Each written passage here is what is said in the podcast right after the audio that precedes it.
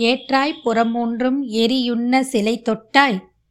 தோற்றாதன சொல்லி திரிவேனோ செக்கர் வான்னீர் ஏற்றாய் பெண்ணை தென்பால் வெண்ணெய் நல்லூர்.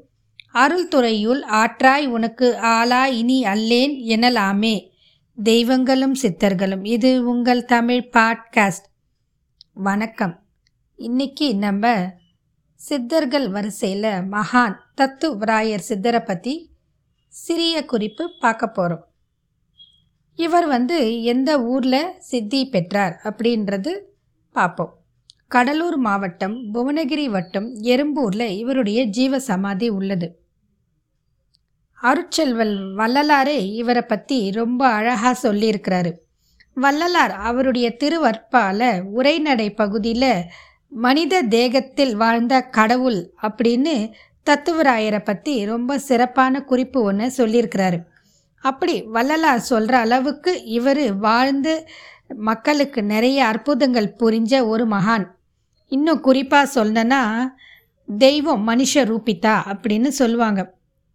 அப்படி மனித ரூபத்தில் இருந்த ஒரு நடமாடும் தெய்வமாக இவரை பற்றி வள்ளலார் சொல்கிறாரு சுத்த தேக சுத்தி அப்படின்னு அழைக்கப்படும் ஒளி வடிவில் வாழ்ந்து மறைந்த மகான்களில் இவர் ரொம்ப முக்கியமானவர்.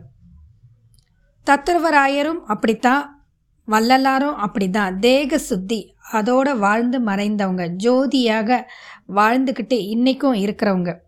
இந்த மகான் பல நூல்களை இயற்றியிருக்கிறார் குறிப்பாக சிவப்பிரகாச வெண்பா திருத்தாலாட்டு பிள்ளை திருநாமம் மும்மணி கோவை நான்மணி மாலை கலிப்பா ஸ்லேடையுலா கலிமடல் அஞ்வத பரணி மோகவத பரணி பாடுதுரை இப்படி பன்னெண்டு மரபு வகை சிற்றிலக்கியங்களையும் பாடியிருக்கிறாரு.